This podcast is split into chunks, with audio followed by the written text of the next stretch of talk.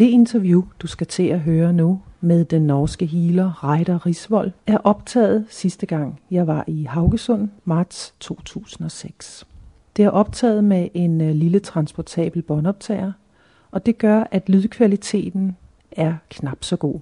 Men jeg håber, at øh, du alligevel har lyst til at høre det hele igennem, for Reiter har mange gode ting at fortælle og har jo mange års erfaring. Det er desværre sådan, at øh, når jeg er i Norge og skal lave optagelser der, så blir det ofte med enten en øh, båndoptager eller en diktafon, da jeg ikke har noen mulighet for å ha det store lydudstyr med derop, som jeg normalt sidder og laver alle de andre interviews med. Men øh, god fornøjelse med interviewet. Velkommen til denne uges klærkast med Jette Hartimer. Jeg har taget min lille båndoptager under armen og er rejst en tur til den norske by Haugesund, hvor jeg har aftalt et interview med healer Reiter Risvold. Tak for at jeg fik være med. Jeg føler mig jo ganske privilegeret over at sidde her sammen med dig, fordi øh, jeg har jo hørt, at dette her er, øh, som jo er Haugesund Healing Center, er landets mest besøgte sted. Hvordan er det kommet sådan? Jeg vet ikke. Det healere de får gjerne ikke klienter nødvendigvis ved å annonsere. Men eh, det er jungeltelegrafen som virker. Og det er vel kanskje årsaken til at det kommer klienter hit fra hele Norge. Og fra USA, Tyskland, Island, Danmark, Sverige. Så sånn er det bare blitt. Du driver ikke det her senteret eh, alene? Nei. Jeg, jeg har fått med en veldig dyktig kollega, Helga Kvamme. Eh, meget dyktig eh, healer. Så vi er to healere på heltid her. Og av landet, landets, jeg tror i Norge til sammen, så har vi kanskje mellom 12 og 15 healere på heltid. Og da er vi litt stolte av at vi har to stykker under samme tak her. Jeg får høre litt om din egen historie, hvordan du er kommet hertil. Fordi jeg vet at du opprinnelig har en bakgrunn som journalist. Altså Du har jo arbeidet 27 år som journalist, og nå har du holdt på med healing i omkring hver 10 år. Hvordan kom du plutselig på å springe fra å være eh, journalist og så til healer? Ja, det var en veldig spesiell prosess. Jeg har alltid vært opptatt av at det var mer mellom himmel og jord enn Oslo og København, for å si det på den måten. Men uh, healing eh, det har vært sånn fjernt at det har jeg ikke brydd meg om å interessere meg for engang. Jeg var i, på en reportasjereise i England eh, og skulle intervjue en del av de norske krigsflyktningene fra annen verdenskrig. De som rømte over Nordsjøen og ikke kom tilbake. Eh, blant de var en kjent norsk healer som heter Henrik Littenberg. Det er skrevet bok om han. Mange tusen skandinaver har reist over Nordsjøen og fått hjelp av han. Han bosatte seg, gifte seg i London og bodde der eh, resten av livet. Han døde for noen år siden. Jeg eh, intervjuet han, og var ut, vi var ute og spiste middag om eh, kvelden. Og jeg fortalte litt om mine planer videre i mitt journalistyrke. Og da bare så han litt rart på meg, og så sa han at nei, du skal ikke til Kina, for jeg hadde fått et stort statlig stipend og skulle dra til Kina og studere. Du skal bli healer. Det sa meg ingenting, eh, fordi at eh, healing var veldig fjernt for meg. Men han satte i gang en prosess, og jeg ble invitert tilbake til England. Jeg ble introdusert hos eh, noen kjente healere. Fikk anledning å prøve eh, mine energier, mine krefter, som healer. Ble forundret over det jeg så. Og det var sånn jeg begynte, fikk kontakt med healermiljøet i England. Men har du så øh, måttet ta en særlig utdannelse? Ja, det, i første omgang så var jeg jo nysgjerrig på hva dette var. Og når jeg så at uh, hva, det, hva, som begynte å skje rundt meg, så var jeg fortsatt uh, usikker på hvorfor meg. Så jeg var usikker om jeg skulle bruke denne kunnskapen som journalist i formidlingssammenheng. Jeg reiste mye over på kurser, benyttet all fritid. Eh, reiste over til England, fikk anledning å følge forelesningene til en kjent healer, eh, forfatter og lege, Christine Page, eh, et helt år. Og jeg holdt en forholdsvis lav profil om dette i nærmiljøet mitt. Men på et tidspunkt så begynte folk å ringe. Og jeg trodde først at ok, jeg får behandle litt innimellom. Jeg tenkte å gå ned i redusert stilling som journalist. Men jeg fikk liksom aldri dette til. Og når jeg endelig skrev permisjonssøknaden, så skrev jeg 100% og, Men jeg visste i det jeg leverte den, at jeg skulle ikke tilbake til journalistmiljøet. Og siden så har jeg knapt hatt en ledig time. Du har øh, haft klinikk forskellige steder. Altså, du har jo også øh, holdt på med healing i uh, London. Er det i London du har hatt klinikk? Ja, eller, eller utenfor London. Jeg har ikke hatt klinikk, men jeg har vært invitert av kolleger til å delta litt i arbeid. Og det har vært uh, veldig interessant, veldig spennende. Jeg er medlem av den største healerorganisasjonen i verden, National Federation of Spiritual Healers, og har uh, mye kontakter den veien. Så jeg har, jeg har hatt en del klienter i England, ja. Jeg har også hatt Jeg startet uh, eget behandlingssenter i Haugesund. Uh, og har i tillegg hatt dager, kontordager i Stavanger og Oslo. Men etter hvert så ble det så travelt alle steder at jeg har konsentrert virksomheten her. Men jeg har av og til så tar jeg litt reiseaktivitet. På det tidspunkt hvor du begynte opp som healer, da var det vel ikke så Var det særlig mye fokus på det i Norge? Var det ikke sånn rimelig nytt Folk har alltid vært opptatt av healing, det viser seg. Og det viser interessen for litteratur. Ukebladene, når de kjører artikler om healing hver uke, så er det ikke fordi at noen i redaksjonen synes det er interessant, men det er kyniske markedsundersøkelser der folk sier at de vil vite litt mer om alternative behandlingsformer. Og det de krysser mest av der, det er healing. Så det er en veldig stor interesse. Og det har jeg jo merket òg. Jeg blir invitert veldig mye rundt i foredrag i forskjellige sammenhenger til å orientere om healing. Og det synes jeg òg er veldig interessant. Eh, kanskje min bakgrunn som journalist eh, har vært god i dette også for å være med og avmystifisere. Mange liker å ha tingene litt mystisk, men healing er ikke mystisk. Når du healer, er det, hva føler du? Er det deg som healer, eller er det, eller er du en kanal? Altså Ofte så hører jeg healere fortælle, at det, de gør ingenting. De, bare, de fungerer bare som en kanal. Hvordan opplever du at hele? Jeg vet ikke. Eh, jeg kan ikke forklare det. Jeg har ikke satt meg ned og forsket det, for jeg har ikke tid til den slags. Men jeg ser at det skjer veldig mye. Jeg eh, kaller meg energiarbeider. Eh, jeg jobber med energier, men jeg går aldri bevisst inn et eller annet sted på kroppen. Eh, når klientene kommer til meg, så sier jeg ofte jeg er ikke så veldig opptatt av hvorfor de kommer. Helst trenger jeg ikke vite det. Jeg, eh, jeg behandler hele personen. Og jeg ser jo det setter i gang veldig mye. Jeg kan ikke forklare alt, men eh, det viktigste er at det setter i gang prosesser hos den enkelte. Hvordan kunne en, en konsultasjon hos deg se ut? Altså Hvis jeg kom her og skulle ha en healing av deg, hvor lang tid tar det, og hva ville du gjøre? Jeg, vanligvis pleier jeg sette av ca. en times tid. Eh, første gangen folk kommer til healing, så orienterer jeg gjerne litt om behandlingsformen. Hvor utbredt den er over hele verden. Har vært det opp gjennom så langt som vi har historie tilbake. Eh, at eh, det er ikke noen sånn en spesifikk behandlingsform, men blir veldig mye brukt. Jeg sier gjerne at godt over 20% av de klientene som kommer hit, det er helsepersonell leger, sykepleiere. Vi har klienter fra nyfødte. Yngstemann på benken en dag var tre dager gammel. Neste på venterommet var en 87 år gammel mann. Eh, vi har noen dyr. Hunder, katter, hester. Så, men jeg orienterer litt om hva en føler, eller kan føle og kjenne. Jeg jobber mye, beveger meg mye i energifelten. Jeg berører lite fysisk, men mange kan kjenne dette som varme. Det er jo derfor healere blir beskyldt for å ha varme hender, men det har vi ikke. Noen kjenner kulde, prikking. De kan oppleve dette på forskjellige måter. Og reaksjonene eh, kan òg være forskjellige, så jeg orienterer alltid litt om hva de kan oppleve og føle og kjenne. For du vet hvordan det er. Skal du på sykehus og operere og sy fem-seks ting, så vet du hva som skjer når bedøvelsen går ut. Mens med healing så kan det ofte sette i gang de pussigste reaksjoner. Folk kan komme pga. en vond nakke, stiv skulder, og så plutselig så begynner tårene å trille. Og de vet gjerne ikke hvorfor, men det settes i gang prosesser som starter på et helt annet område enn det de kom for å behandle. Føler du deg på noen måte klarsynt?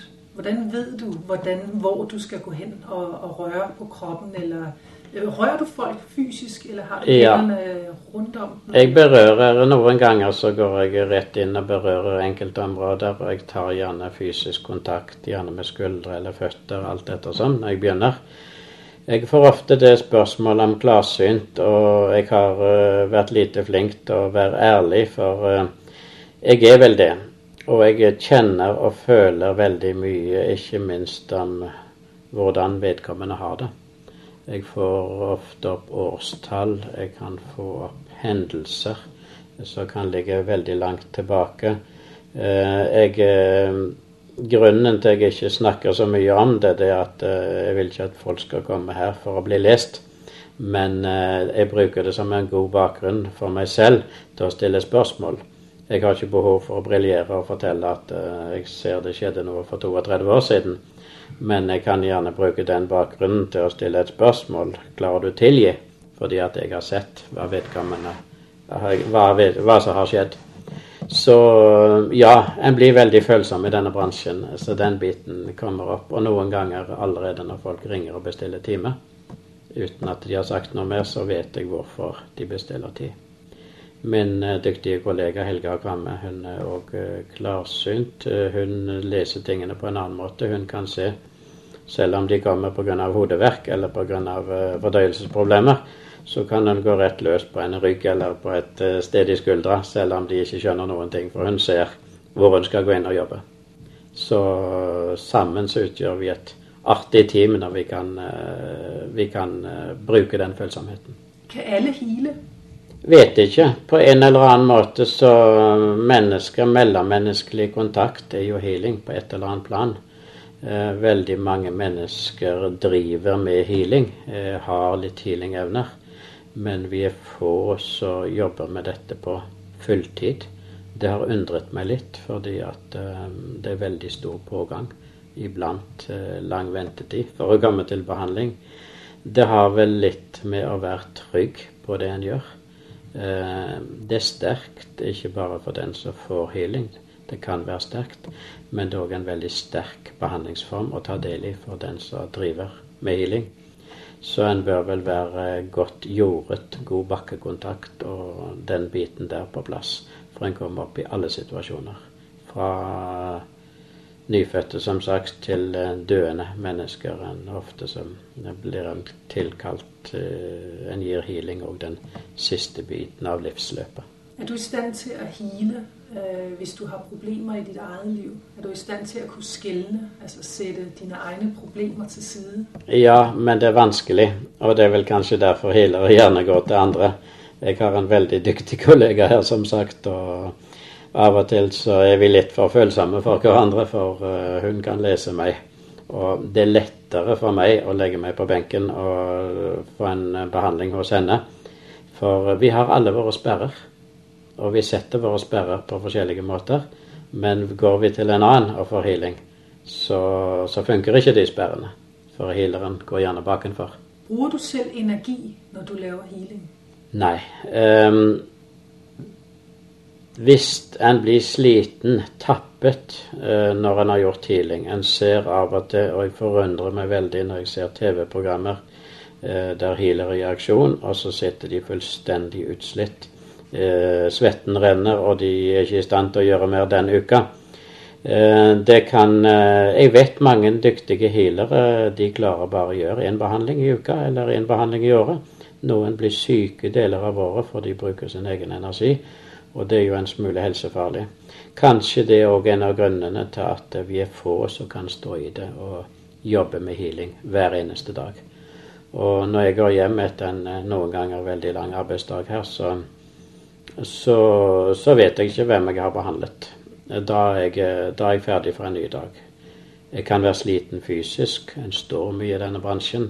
En lytter mye. En er nær mennesker. Og det kan jo være gjøre noe med en på mange måter, men jeg blir ikke sliten av healing. Snarere tvert imot.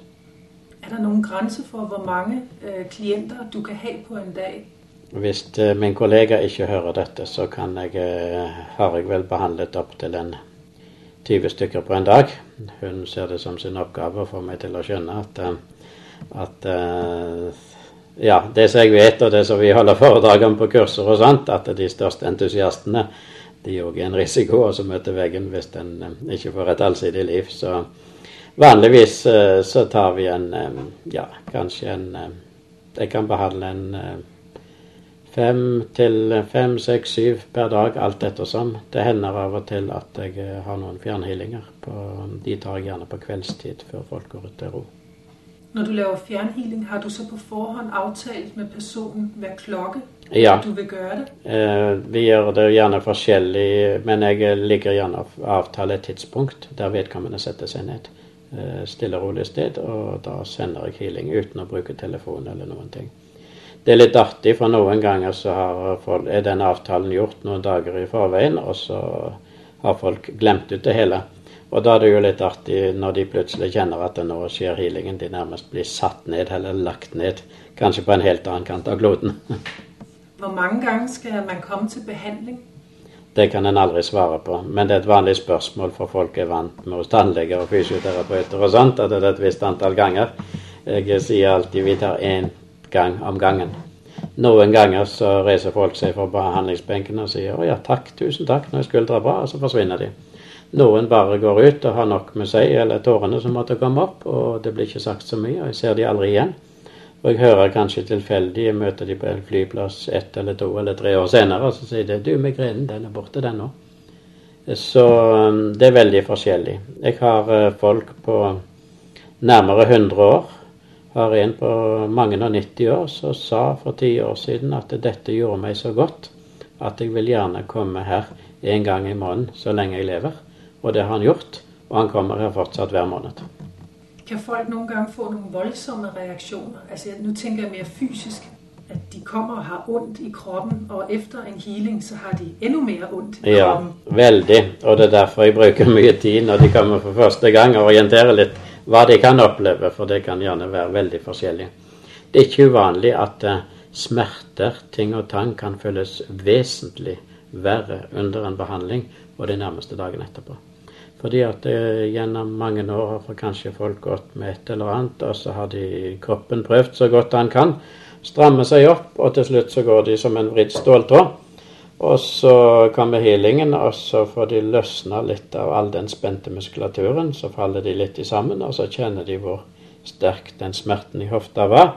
Eller hvor sterke de tankene var, så de har kjempet på å holde på avstand. Så det er ikke uvanlig at folk har også ringt meg opp og sagt, nesten vært sinte, og så sier de at jeg føler meg helseløs etter jeg var hos deg. Jeg føler meg skamslått.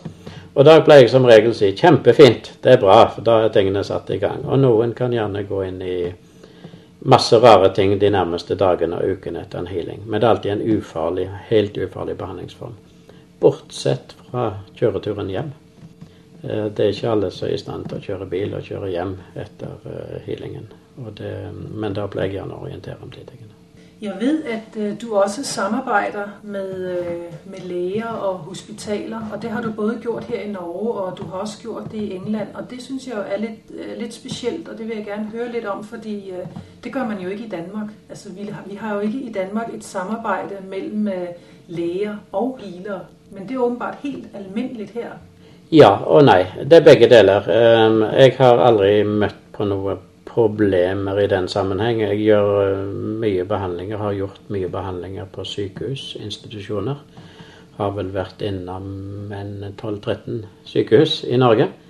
Eh, har en del leger som ringer tilbake og etter å ha snakket med sine pasienter, og der vi kan samarbeide om eh, det som måtte være det felles beste for pasienten. For en lege har kanskje kun en diagnose. Eh, å forholde seg til og medisinere ut ifra. Mens healeren han eh, får kanskje kontakt med bakgrunnen for den smerten. Eh, kan lettere se hva som er godt for vedkommende nå. Om vedkommende har godt av å gjøre de tingene eller sånn. Så det syns jeg alltid er interessant når vi kan ha de dialogene. Så vi har mye samarbeid med helsepersonell. Og blir invitert en god del for å holde seminarer foredrag. Og det, det er alltid veldig artig. Sykehus eh, Ja, sykehuset har hatt seminar for eh, representanter fra fem av de nærmeste sykehusene her. Trygdeetaten inviterer eh, både min kollega og meg til å holde seminarer. Og det syns vi òg er veldig interessant, fordi at healingen dreier seg veldig mye om ta ansvar for sin egen helse. Mens i et travelt samfunn rundt så skal en behandle symptomer. Og så glemmer en at det ligger ofte årsaker. Kroppen er den beste vennen vi har den, eh, hvis vi bare lytter til signalene. Opplever du noen gang at folk fordi Jeg synes det var meget relevant du sa at vi har jo selv ansvaret. Men opplever du ikke at noen gang folk kommer og liksom forventer men øh, nu, nu lægger jeg nærmest ansvaret hos deg. Du er healeren. Nu må du, du må fikse mitt problem. Ja, og mange er vant med det i et moderne samfunn der du kan kjøpe alt. Jo mer penger du har, jo flere steder kan du reise. Og det, av og til opplever jeg folk som sier at de har vært på sykehus mange steder i verden. De har vært i USA, de har vært i Tyskland, de har vært hos så og så mange leger de har besøkt tidligere. Så nå det, overlater jeg alt ansvar til deg. Og da, da, må jeg jo fortelle at jeg kanskje et ansvar for noens liv. Det spørsmålet som jeg får mest av mennesker, det er mange fortvilte mennesker, det er ofte 'Jeg vet ikke hva jeg skal gjøre'. Og jeg, mange venter råd, og de har kanskje fått en masse råd pga. sin egen usikkerhet. Jeg svarer, jeg gir aldri råd. Men når jeg får det spørsmålet, så snur jeg det, og så sier jeg alltid Hvis du visste hva du skulle gjøre, hva hadde du gjort da? Og da vet folk det jo. Det setter i alle fall i gang en, en del prosesser at, uh, fordi at uh, en har svarene inni seg. Og mye av symptomene, så plagene folk har, det er gjerne bare kroppen sin måte å banke på og så si 'hør her'. Men i stedet så velger mange å ta medisiner så de fortsatt kan drikke melk, selv om kroppen har sagt at uh, de ikke tåler det. Eller uh, lindre den smerten så, så, de får når de gjør ting de egentlig ikke skulle ha gjort, sånn at de kan fortsette å gjøre de tingene. Og Det som ofte skjer da, det er at kroppen må ty til sterkere virkemidler. Og så kaller folk dette sykdom. Men veldig mye av sykdommen, godt over 60 av det som mange kaller sykdom, det er signaler. Og healingen gjør ofte at en blir mer følsom for signalene. Gutter, voksne menn, de kommer ofte tilbake til nye behandlinger, men de sier den, det har skjedd mye. Men det er en dum bivirkning med healingen. Det hører jeg ofte. Det at en blir så følsom. Og da sier jeg gjerne at følsomhet det er en fin måte å tørke støv av sitt eget dashbord. Se sine egne signaler. Kan alt heales? Vi healer ikke alter eller ting eller gjenstander, healer hele personen. Hvis noen har uh, migrene, så skyldes det kanskje helt andre ting, eller noe oppi hodet der en kjenner smerten. Hvis noen har problemer forskjellige steder i kroppen, så kan det skyldes årsaker som ligger på helt andre områder. Typisk ischias har mange voksne unge menn, så ligger gjerne på gulvet på venterommet, for det er den beste situasjonen når de er um, kraftig angrepet av ischias. De har ett mål for øyet. Det er å komme seg på helikopteret til Ekofisk eller oljefeltene i Nordsjøen på fredag, for da skal de begynne på et nytt skift. Og guttene har alltid Og de vet hvorfor de uh, fikk dette. Det var den uh, steinen de løfta i hagen hjemme. Det var den potetsekken de løfta helt alene ut av bilen. Skal aldri kjøpe Volvo mer, altfor høyt bagasjerom. Mens den egentlige årsaken kan ligge på et helt annet plan. Gjerne et år, halvannet i fortid.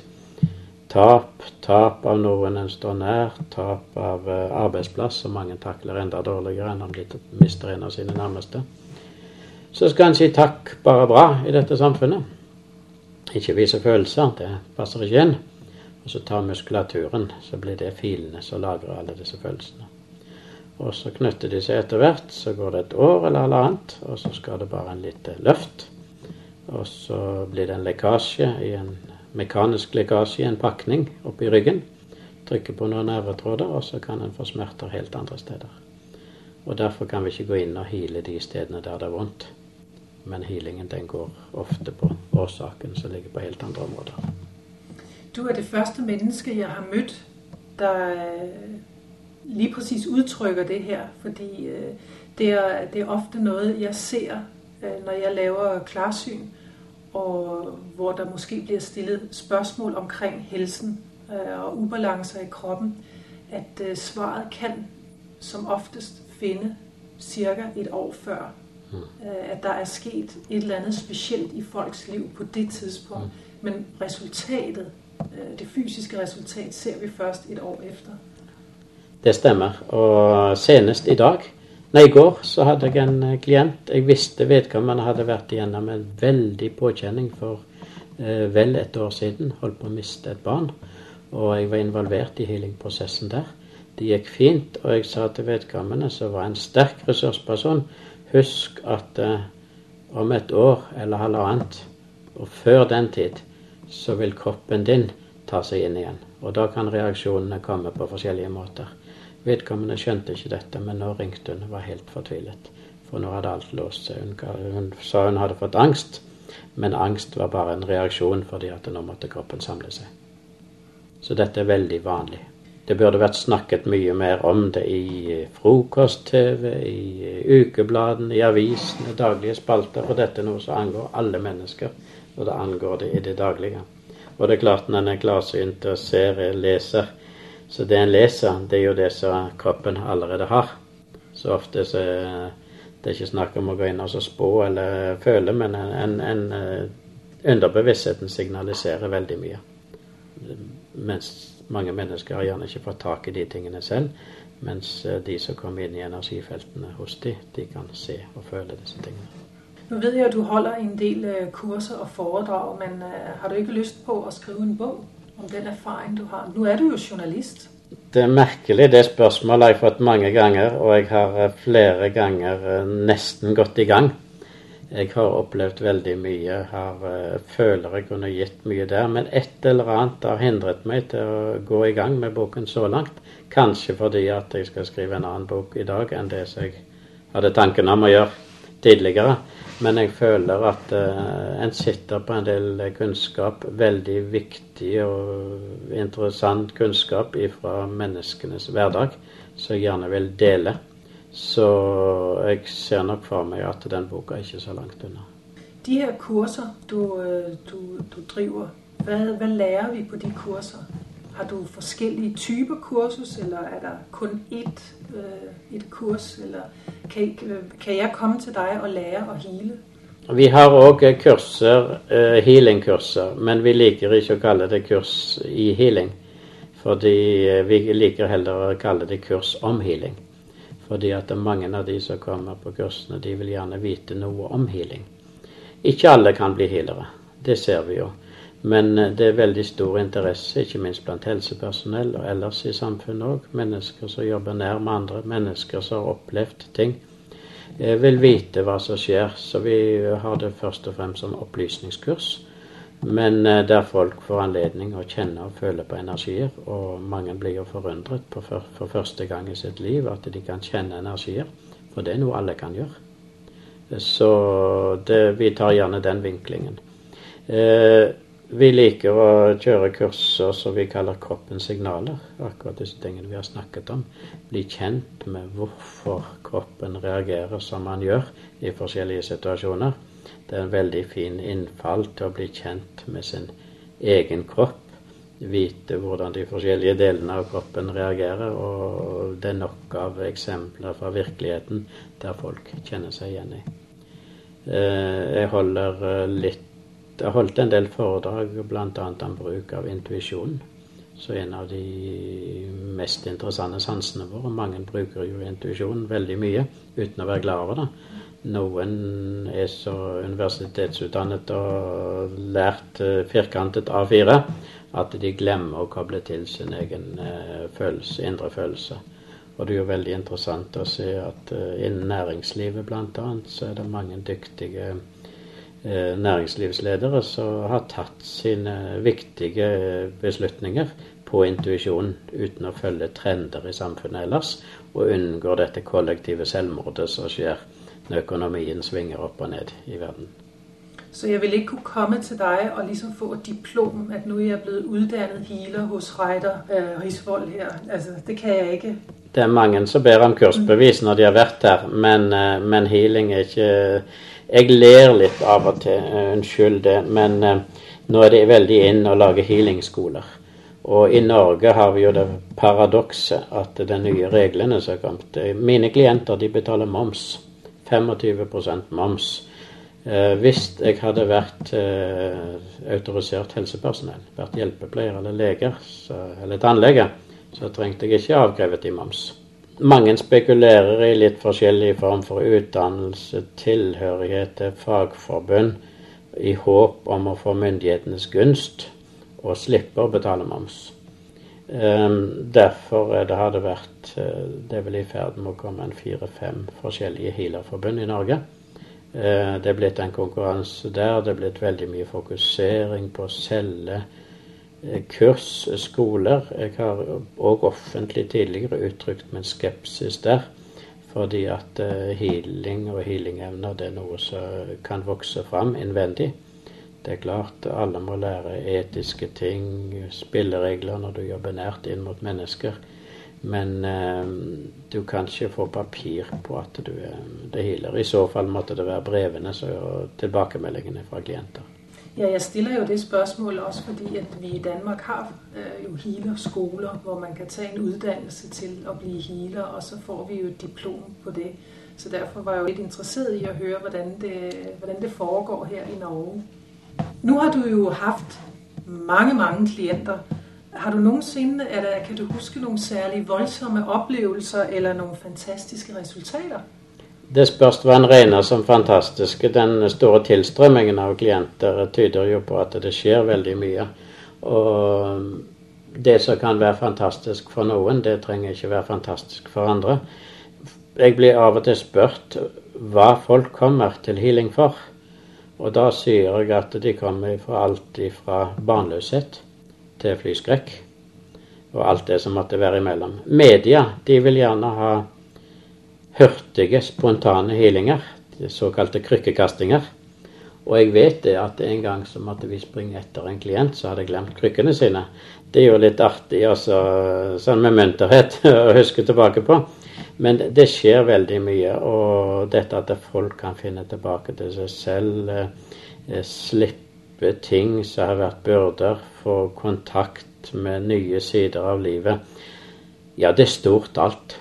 Nå skal jeg på et tidspunkt uh, intervjue healeren Martin Broffmann.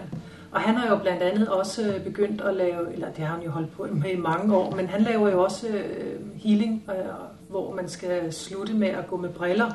Øh, så man liksom kan hele øynene. Det er også noe jeg kunne komme med her hos deg. Som sagt, jeg er ikke så opptatt av hvorfor folk kommer.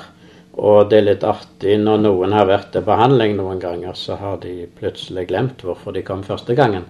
Fordi at det skjer så mye i kroppen. Eh, noen kommer her og spør om jeg kan hjelpe dem så de kan slutte å røyke. Eh, jeg lover ingenting på forhånd, for det kommer an på hva de selv vil, eller innerst inne vil. Men i den sammenheng kan jeg nevne at en gang så fikk jeg beskjed av en mann at eh, kona hans ikke ville komme tilbake. For hun hadde vært en gang til behandling for noe Jeg husker ikke hva hun kom for. Men bivirkningen var at hun mistet lysten på sigaretter. Og det fineste i deres ekteskap det var når de etter middagen kunne sette seg ut på terrassen og ta en røyk sammen. Og når hun mister lysten på det, så vil hun ikke ha mer healing. Jeg bemerket at du i begynnelsen sa uh, healing på dyr. Uh, kommer det dyr her på, uh, på senteret her? Ja, det kommer hunder, det kommer katter. Vi har en del hester som vi ikke tar inn på senteret, men vi har mange hester òg. Og det er jo litt artig. De første healingene jeg gjorde av hester, det sendte jeg regning til fylkeskommunen. Det var fylkeskommunale hester på institusjoner. Men vi har flere gardbrukere, vi har uh, vedløpsmiljø, vi har uh, forskjellige sammenhenger. Så vi har mye dyr. Og det er ikke noen forskjell på dyr og mennesker når det gjelder healing. Det satt en gang en person på et venterom og gjorde store øyne når det kom ut en stor schæferhund fra behandling. Og jeg trodde først at vedkommende var redd hunden, og jeg måtte jo si at dette, dette jeg skulle ikke bekymre seg for det. Men det vedkommende var helt forskrekket av hvordan gikk det an å eh, behandle en skapning som ikke snakket samme språk, og hva trodde denne hunden på? Eh, mange knytter healing opp mot tro og religion og sånne ting, så det var jo en fin måte i alle fall for å forklare vedkommende at eh, healing, det skjer, det trenger ikke ha noe sammenheng med noe. Og vi har jo folk, apropos det, så har vi jo klienter fra veldig mange forskjellige kulturer. Eh, der en òg ser at healing eh, For noen trenger en ikke forklare noe på forhånd, for de vet det. De er vant med det fra sitt nærmiljø, enten det er Filippinene eller andre steder på kloden. Ja, og det at eh, I har jo også klienter fra hele verden, og I trenger jo ikke engang å tale samme språk. Nemlig. Og mange av healingene skjer uten at et ord blir sagt mange av de fineste healingene det, det, blir utvekslet veldig få ord. Andre har kanskje behov for å si ting etterpå. Jeg sier aldri noe under behandlingen, men jeg har opplevd folk som har plutselig begynt å snakke. Stillfarende, rolige menn i 60-årsalderen som aldri har sagt så mye i det hele tatt. Og plutselig snakker de og snakker og snakker og snakker, og snakker under hele behandlingen. Og når vi er ferdig, så er de forundret over alt de har sittet og sagt. Og så en sa en gang det var merkelig å høre meg selv sitte og si alt dette. For det var jo noe dumt som skjedde i tredje klasse på folkeskolen. Og det er jo over 50 år siden. Hvorfor kom det opp nå? Hvordan kom du i gang med å lave healing på dyr? Altså, Hva var din første klient? Det husker jeg ikke, men eh, de har bare kommet. Jo, forresten. Det var en telefon fra Trondheimskanten, så 70-80 mil herifra. En som ringte, var litt fortvila. De skulle kjøre hunden sin til avliving. Hadde fått det råd av dyrlegen. Og den siste eh, forsøk, eller siste i fortvilt, så ringte en av familiemedlemmene om det gikk an å fjernhile dyr. Og jeg eh, avtalte jo å fjernhile denne hunden, og jeg fikk et hyggelig brev seinere at eh, de slapp å avlive han i alle fall. Så ja, nei, det, jeg husker ikke Det var vel en av de første som kom det.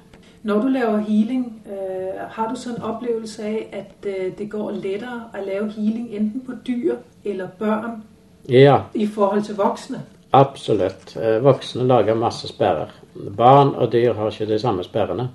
Og det som er litt artig når det gjelder dyr, spesielt hunder og katter, jeg husker en gang jeg fikk eh, en hund, og mens jeg behandlet hunden, så hørte jeg meg selv begynne å snakke, noe som av og til skjer, om hvordan eieren og hennes samboer hadde det. Og hun satt øh, Følte seg ille berørt. Øh, betalte for behandlingen og gikk tilbake til bussen og reiste hjem på et helt annet kant av landet. Eh, lenge etterpå så fikk jeg et brev tilbake der hun fortalte eh, Der hun takket for at jeg kom inn på noe som var ømfintlig. Det gikk opp for henne hvordan de hadde det hjemme, hvor anspent tingene var.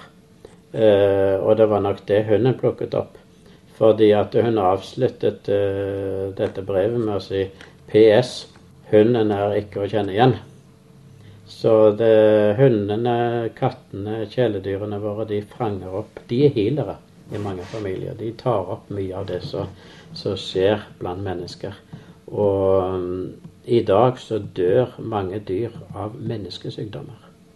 For 40-50 år siden så døde hunder og katter av hundesykdommer, kattesykdommer.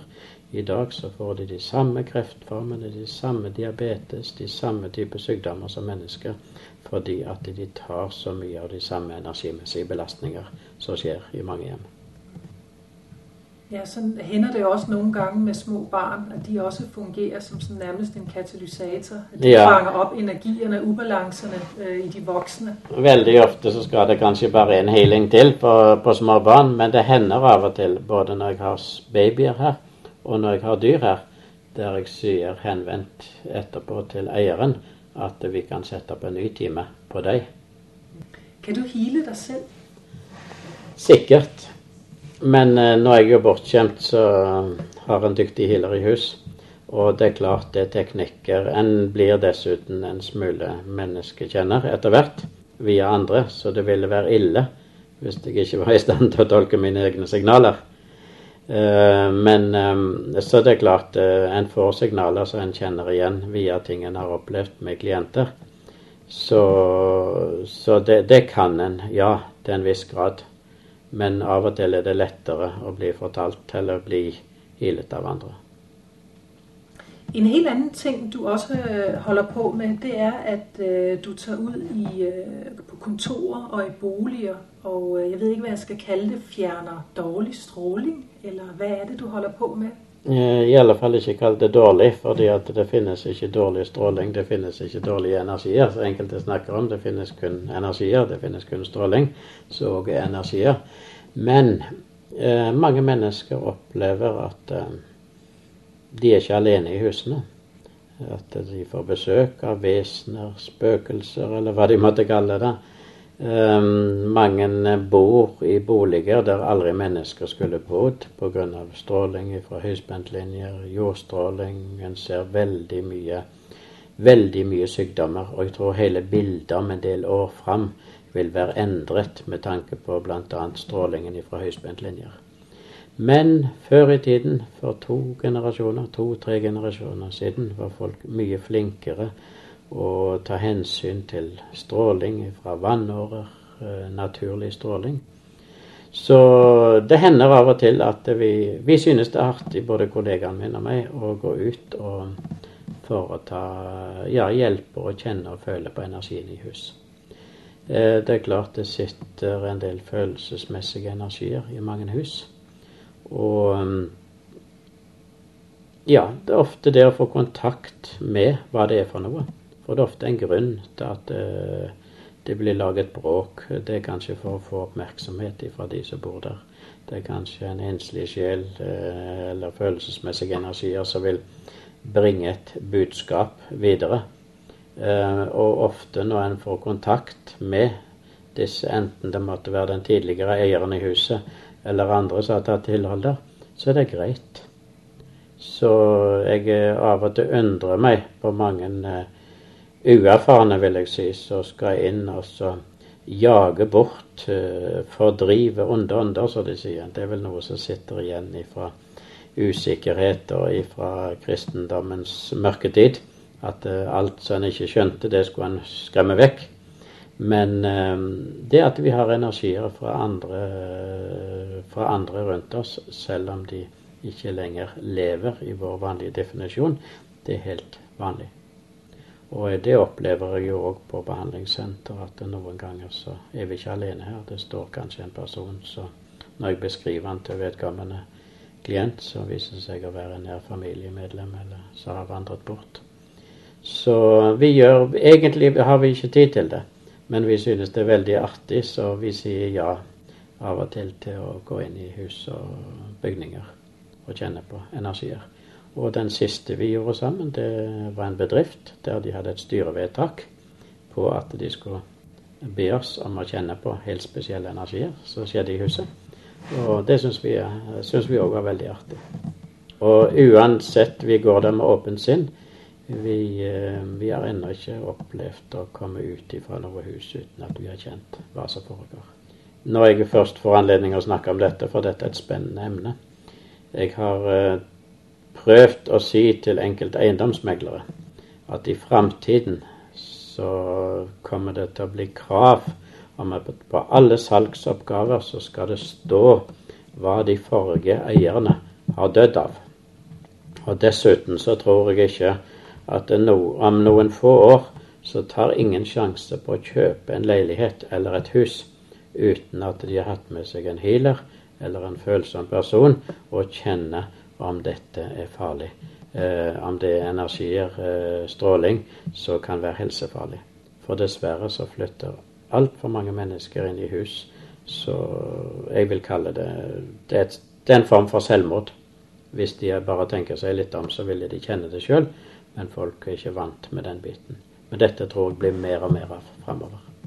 I England så har en faktisk um, har eiendomsbransjen begynt å tilkalle healere og følsomme personer for å få finne ut hvorfor visse hus er vanskeligere å selge, og hva de kan gjøre med de tingene. Veldig spennende, og jeg tror du har ganske rett. Ja, det stemmer. Hvor ser du deg selv om ti år?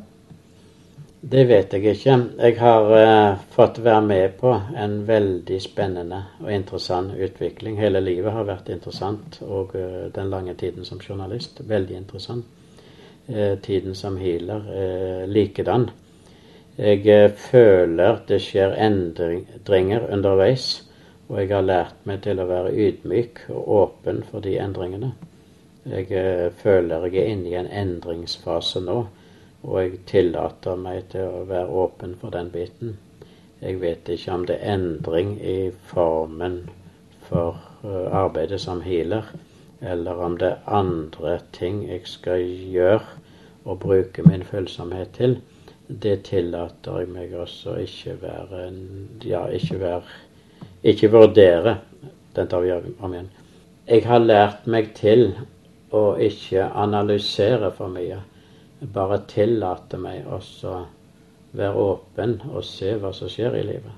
Så jeg syns det er spennende med den endringen som skjer nå, og hva som skjer jeg er om ti år. Det skal bli spennende å se. Hvordan kommer folk i kontakt med deg? Vi har um, telefon 52 72 23 00. Eh, vi har mobiltelefon. Eh, min mobiltelefon er 92 82 48 06. Mange bestiller eh, healing på SMS. Det er veldig greit. Jeg så i avisen en dag at det var stor oppmerksomhet på at et legekontor hadde begynt bestilling på SMS. Og da måtte jeg jo fortelle til avisen at det har vi i Haugesund Healing Center holdt på med i mange år. Dessuten så kan vi, både min dyktige kollega Helga Kvamme og meg, eh, treffe, finnes på hjemmesidene. Jeg har en eh, hjemmeside som heter www.risvoll.nett. Og Helga Kvamme og meg kan òg eh, nås på e-postadressen hilere alfakrøll Jeg sier takk for at I lyttet med, og øh, jeg håper I vil øh, klikke inn på neste mandag, hvor jeg sidder her med en ny gæst. Takk for denne gang.